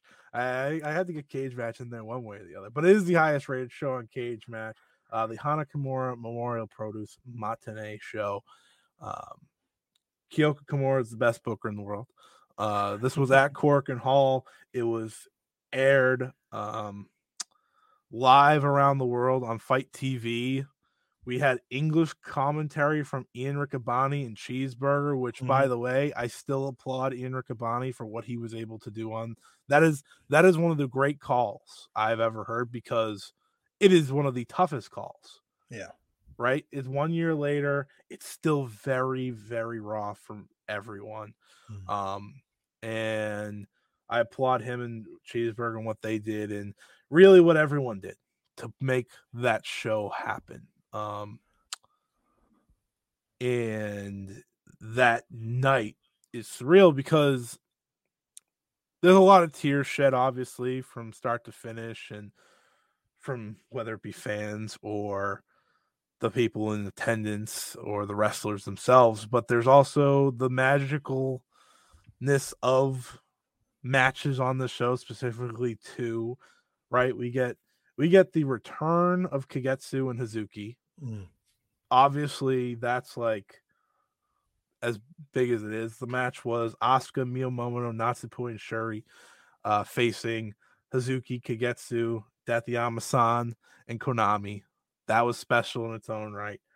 Um, and I remember, I remember watching that show, and I was just like, Kagetsu retired. Why? Obviously, Kagetsu had the br- brutally beaten up neck, and Mm. that's why they uh, he obviously retired. But there was just something special um, about the matches because the matches were able to take you away from what the event was all about in a good way in a good way Yeah, obviously yeah. right it was It gave you a chance to breathe. It did it did because and and obviously the battle royal did too it, it wasn't uh was it Hirota that dressed up as Hana? I think so. Yeah, of course it was. Uh, that shouldn't come as too much of a shock. And and obviously, you know, that was filled with wrestlers from everywhere. And I think that match really showcases how many friends Hana and Kyoko had, right? You have Mm. you have Shima, you have uh Jinsei Shinzaki, you have uh Shitaro Ishino, you have uh Chihiro Hashimoto, Dash Chisako. You have pretty much anyone you could have possibly think of. Um, and people that you've never heard before. But Right. you know, they still have that connection to Kyoko and Hana. exactly. Um, but to that eight person tag, um, it is one of my favorite matches because I, Mm. I just I, I remember going back and watching that. Um, because at the time, but mind you, this was you know Syuri and Natsupoi taking part was a big moment because Mm. um th- for those who don't remember, Stardom had a show that day. Yeah. Uh, that was, and I, I I remember a lot of people being upset about that. There was actually a match on that show. Julie and Mayu Iwatani went one on one, and they paid their own tributes to Hana, Mm. um, in a special way, which was very cool of them. Um, it's not a match that like you need to go out of your way to see, but they No. did pay their respects. Yeah. Um, and then this match, of course, uh, this this match is ultimately what brought Hazuki back to pro wrestling, which um, is also special in its own way as well. Um, and then and then you know we get the impromptu match after it. You know, Kagetsu had just wrestled 17 minutes 57 seconds, and then Asuka Asuka Veny challenges Kagetsu to a impromptu singles match, which was also fantastic. Mm. And I, I just I just love these two matches for the importance of them, like you said, to give everyone a breather, but also because they were just you know great. Yeah, I mean they're great matches, ignoring the the situation, Yes. But the situation surrounding it just makes them feel that much more special. And you know, so so many factors coming into this situation. Obviously, with Hana's passing, Kagetsu having retired, Hazuki having retired, um, you know, all, all these Stardom wrestlers who were basically given special permission to not attend the Stardom show, but come to this particular event. And like, I, I still remember, like after the tag match finished, I was there was a certain sadness inside of me because I didn't want it to end, Yes. not knowing that it wasn't ending. We were just Oh. getting, you know, part two on the way. And Uh, yeah, look, this this show is a hard watch because of the emotion surrounding it, and because it's the first year. You know, Yeah. uh, in the future ones, it's a little bit easy to come approach it as kind of a happy memories, but this, Mhm. for many ways, was honestly kind of like a public funeral for Hana. A lot of people, this was their chance to finally grieve and get out what they needed to get out from what had happened a year a year on. Um, and this show was necessary for that, so that future shows could come up, and still future shows still have that sadness and those bitter memories. But uh, you can look at it more as a celebration for Hana's life and what Hana meant to wrestling. Um, this was more of our chance to kind of yeah process it finally. Yeah. Um and of course after these matches there was the unbelievably fantastically done video of everyone saying Matane to Hana Kimura. You had everyone. Like Kenny Omega, Keiji Muto. Um, I'm not going to name everyone, but you get the point. You had everyone. You had those two ev- people. That was it. no, you had you had everyone from around the world in professional wrestling. Yeah. Saying goodbye in the right best way. Um, I remember I Not was, saying goodbye, saying matinee. See matinee, sorry, sorry, sorry. Um, but paying their respects Mm, and yes. saying matinee, and I, I remember being all choked up, and then we got to the Kyoko one, and I was done. I was done. Yeah. I was gone. I was like, all right, all right, end the show. I, I, I can't do this anymore because, like you said, th- those matches had um almost made you like, oh, take me out of it for a second, like take me out of the emotion and part, and then and then they play that video. It's like, oh, this is okay. All right, I got this.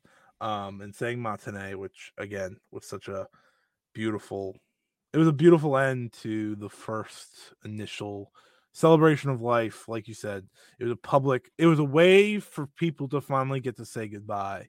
Yeah. Or matinee, of course. But for fans, it was a way to just, you know, have something, Mm, right? mm, After a year, they got to have something. yeah. That's the most important part. You know, we were talking about how you know these wrestlers need to retire, and um, and this was that special of a show for a reason. It's it's incredibly meaningful and it's something that you can still go back and watch with those emotions kind of coming back up and mem- sort of remembering and uh, I, I, as I, as we've sort of said, I think it's easy to go back and remember the good times now, but it wouldn't have been possible without this show. Um, yeah, I, for for me personally, I needed that show um, because of the feelings I was still processing a year on, and yeah, obviously we're recording this three years on. It's it's still difficult, um, but it is a little bit easy to remember the good stuff without being overwhelmed by the sadness. Yeah, um, I guess we'll kind of move to the next tribute. Um, there's a lot of them, obviously, and I'm Hmm. gonna miss some, but everyone can talk about their own. But I'm I'm talking about more stardom ones because obviously this is a stardom podcast. Um, but uh, 2021, end of 2021, um, Konami's going away. Hmm. of course, and this is the first Stardom Dream Queendom. Konami's taking a hiatus. Of course, we see Konami all the time now, so it's like eh, whatever. But um, and But Julie, needed this hiatus. yes, and Julie is coming back from injury, Mhm. and you know, on paper, it's like, oh, that's cool, cool single special singles match. I was like, ah, yeah, this this should be good. You know, Yeah, obviously, One coming, one going. yeah, why not? Sure, makes sense. Uh, I remember, I remember when they announced, I was like, I don't know, it's kind of at the time I was like weird, but I get it. Like Hmm. you said, one coming, one going. And then Konami shows up in the Tokyo Cyber Squad gear, and I feel like I heard everyone around the world go, "Oh my god!" Because Hmm. I, I just remember like I was in shock. I think everyone was in shock. It was just like that special moment of like, oh, this is this this isn't this isn't even going to be about either of these two. Yeah. And So for context here, I think it is important to mention Konami was currently in Oedo Tai. yes, Had a very, yeah. When I say very different look, the, the color scheme was opposite. It was black and purple as opposed to the white and colorful.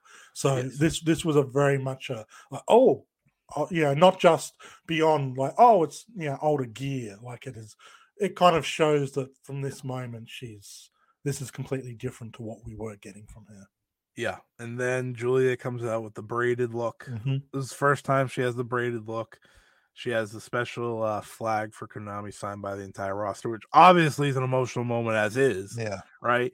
Um, and the match goes on. This this is undoubtedly one of my favorite matches ever. It's not a perfect match by any means. It's not like an all-time in-ring classic by any means. It's, gr- it's a really good match, But but at the same time, you know that Konami's dealing with shit what she was dealing with health wise.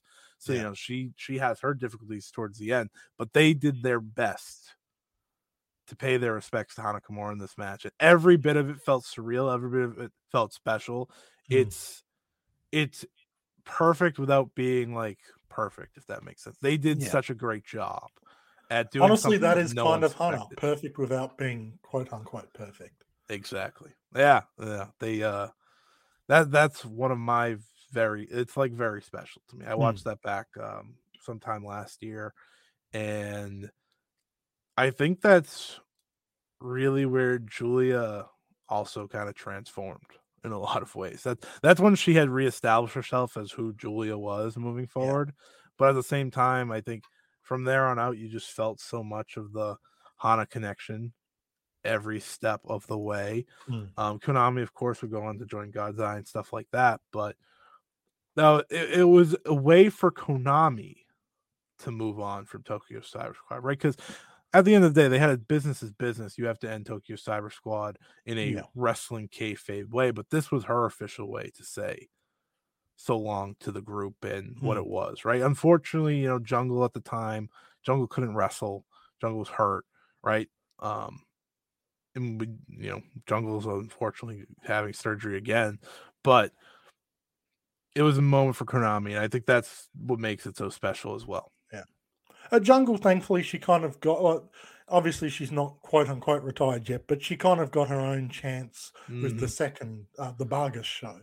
Yeah, that Yeah. was her exhibition, unofficial return to the ring, Yeah. um, which is especially important in hindsight because she doesn't even get to wrestle in the third event. Um, she really like she wasn't hundred. She, she's never been hundred percent since the injuries, but like she probably shouldn't have been wrestling at Vargas. Um, but it meant that much to her to get into the ring, and knowing she can't get into the ring for the third one, uh, it just means that much more. But yeah, she she had that moment. Konami got the, sort of this special moment for her, kind of the double whammy of saying matinee to Hana and saying matinee to the Stardom audience. Yeah, so let's um obviously you you gave a good lead in, so let's talk about it. We had the second Hana Kimura Memorial Show Bagas. Uh this was on the 23rd in 2022. This was more of a wrestling show. There was a lot of matches on the show. Um Yeah. it was it was pretty much a card and then this is really celebration of life, celebration of life Yeah. like this. And that's what it is yearly from now on.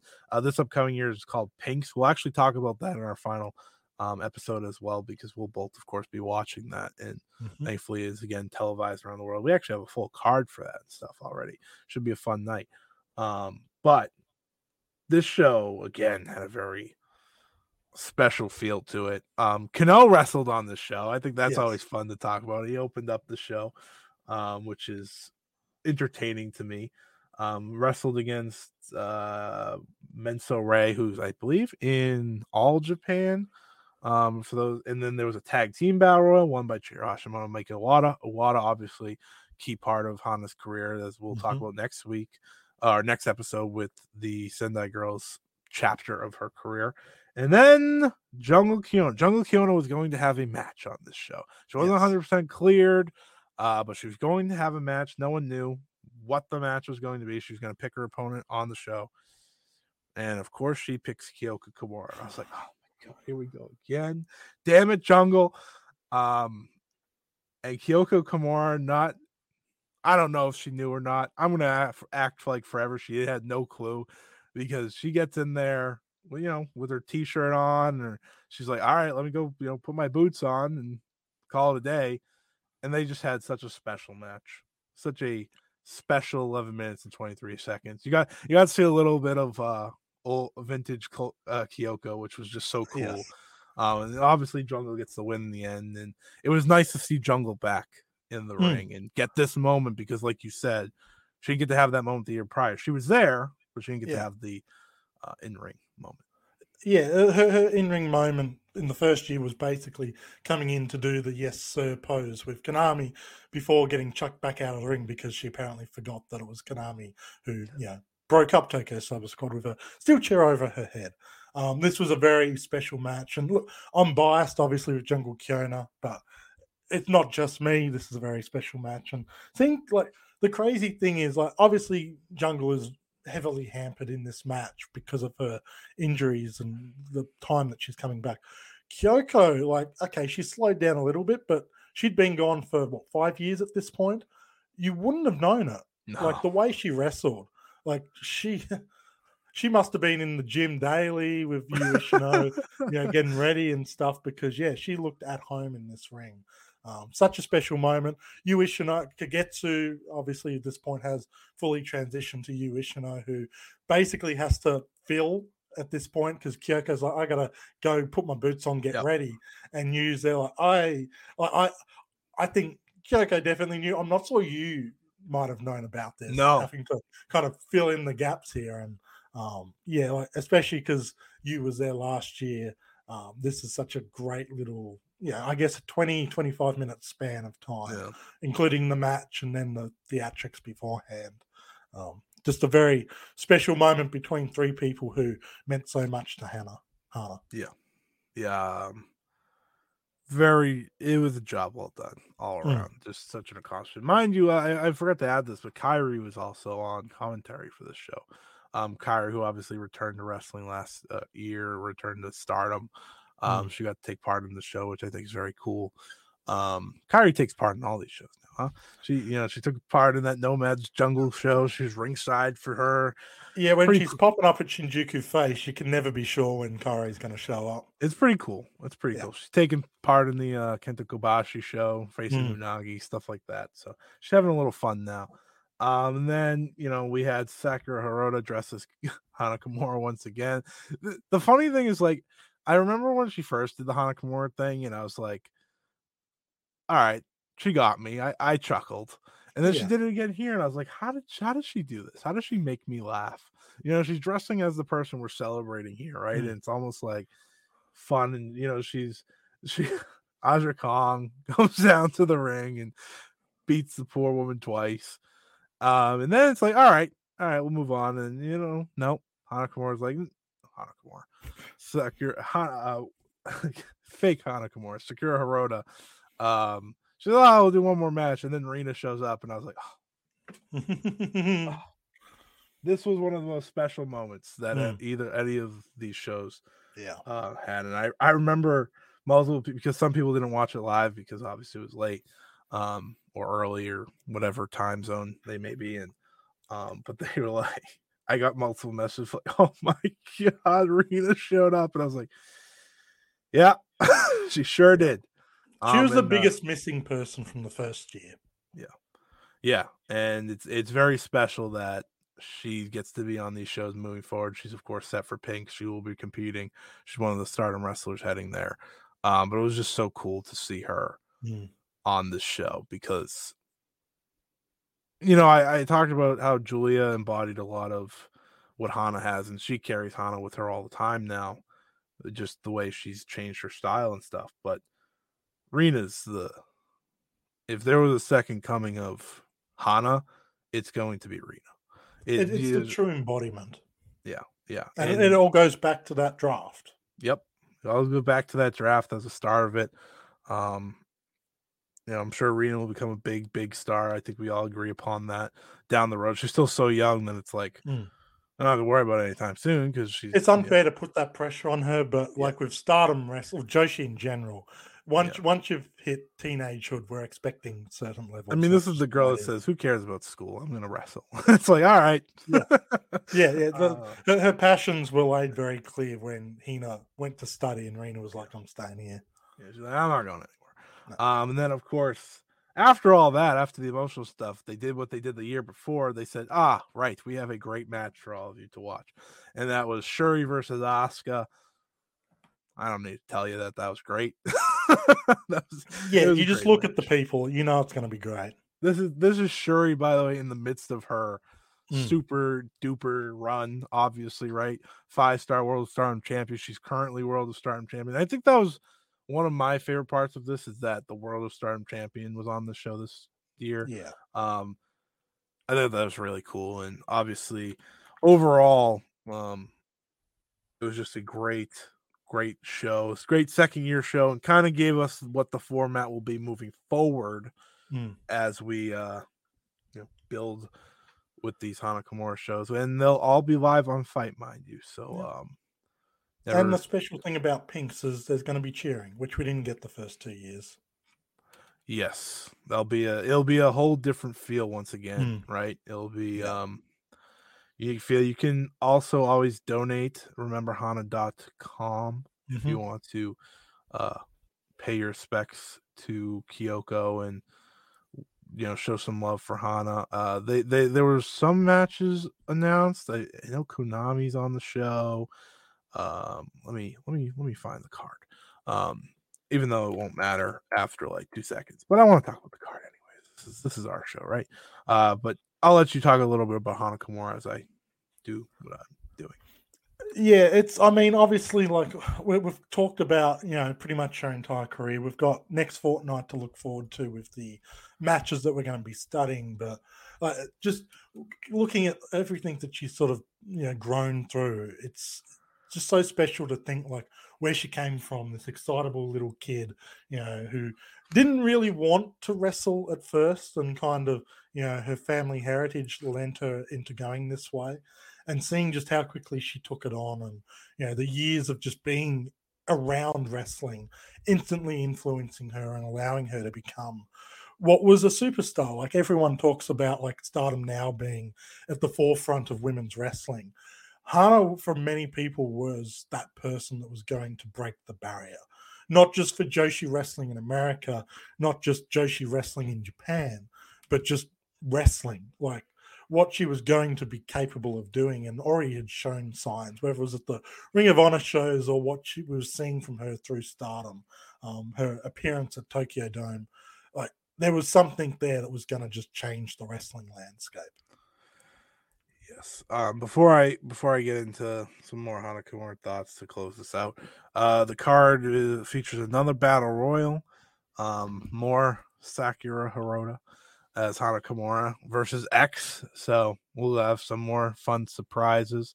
Uh, we also have a four way tag um, featuring uh, Ryo Mizunami and Sonoko Kato, Yuko Miyamoto and Ram Kaichou, Koji Kanemoto and X, uh, Masao Habatake and Shotaro Ashino. That obviously will change. Uh, Shotaro Ashino actually got hurt, unfortunately, recently, so he'll be switched out. But we also have Saori Anou versus Miyuki Takase. Mhm. Think, think no one will complain about that one. Uh, Mika Iwata and Mio Momono versus Aja Kong and X.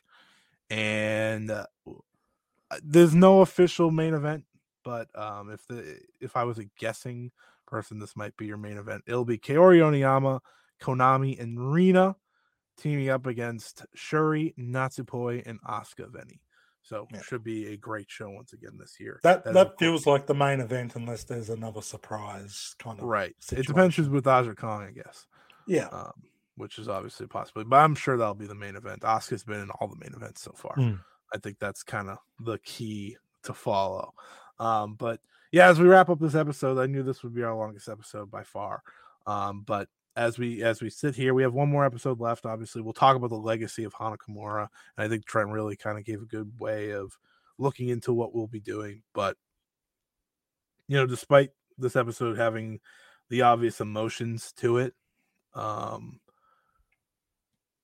it's it's still wonderful to look back at what she was able to accomplish despite you know her career not going as long as it should have and i think you hit it on the head right she didn't want to do wrestling but wrestling was exactly what she was supposed to do right Yeah. because it was her way to touch so many lives in so many different ways um she has left an incredible mark on the wrestling world and before I, I don't want to spoil the whole legacy thing and stuff like that but uh she'll be a forever bright light that will never go out. That is Yeah. that is the excitement of Hana Kimura that is the wonderfulness of Hana Kimura and with that that is the fi- that is the no, wrong wrong show. Ah see? That i'm looking at one thing saying another. This is this was stardom road of course uh Hana Kimura part two. Uh you know hope hopefully you all enjoyed. Hopefully uh we were able to give you some smiles uh we we did our best to you know we, we you know talk about the sad parts um i was on the brink of tears here i'm not gonna lie to you folks i think you could probably hear that in me um i think i'm proud of this i'm always proud of I'm, I try to be proud of all my content, but anytime I get to do things about Hana Kimura, those that's my proudest content. And uh, thank you, Trent, of course, for doing this with me as always. Um, we have one more episode of this, but it's, that's going to be all happy, and you know we're going to be talking about the, her wrestling matches, and there'll be a lot of excitement. Um, but thank you as always for jumping on these with me. Uh, you know, this these especially, obviously, you know, you and me host this show, but I don't think anyone is ever ready to talk. You know what we talked about today, but I appreciate you being able to do that with me. Well, whenever I get on to do a Hana Kimura podcast, and there's been a few I've done for different groups, I never know, like, am I going to make it through one minute without bursting into tears? Am I going to make it through the whole show without bursting into tears? It's always a bit of a crapshoot um, because of, yeah, no matter how much of the positive you talk about her, there's always that little the niggling feeling of what happened. Um, but yeah, regardless of how difficult it might be at certain times, the value of continuing to talk about Hana and continuing to remind people of her legacy or introduce people to her legacy because the further from Hana's stardom career we go, the more chance someone may not understand fully, may not really know what what made Hana Kimura so special. So all these little bits and pieces, if it gets people who weren't aware investigating and watching matches and asking more questions, then yeah, there's there's value in that, if nothing else. Yeah. Um, so we wrap it up here. We'll be back with part three. Um, if you're listening to this deep into the future, make sure to listen to part three. We talk about Mm. uh we're talking about four matches important to her career, but some of our favorites as well. Um, you know, maybe we'll change it by then. But uh one of one of the key matches is the match with Kagetsu. I think I'll I'll at least I'll at least say that one and the one with Giulia. Those are two of the key matches. We'll also we'll also hit one match prior to her time in stardom or prior to or just highlighting her time with Sendai Girls specifically. Yeah. But uh, listen, I'm tired. This has been two hours. It's uh, admittedly it's like 2 a.m. for me recording this, so leave me alone. Uh, but it will be against Mika Iwata from Sendai Girls, one of her maybe probably her most popular match outside of Stardom. So Yes. uh, be a lot of fun. Uh, so until then, for Trent, I'm Scott. This was the Stardom Road podcast here on the Count Out Network. Till next time, see ya. Ring Post Radio is the only show hosted by Ryan Knightsey and Scotty Edwards that talks about the entire world of professional wrestling. With new episodes coming out every Sunday, there is absolutely no reason to not listen to real, honest wrestling opinions from two crazy maniacs. Have a hot boy summer and listen along to Ring Post Radio every Sunday on the Count Out Network. This has been a Count Out Podcast.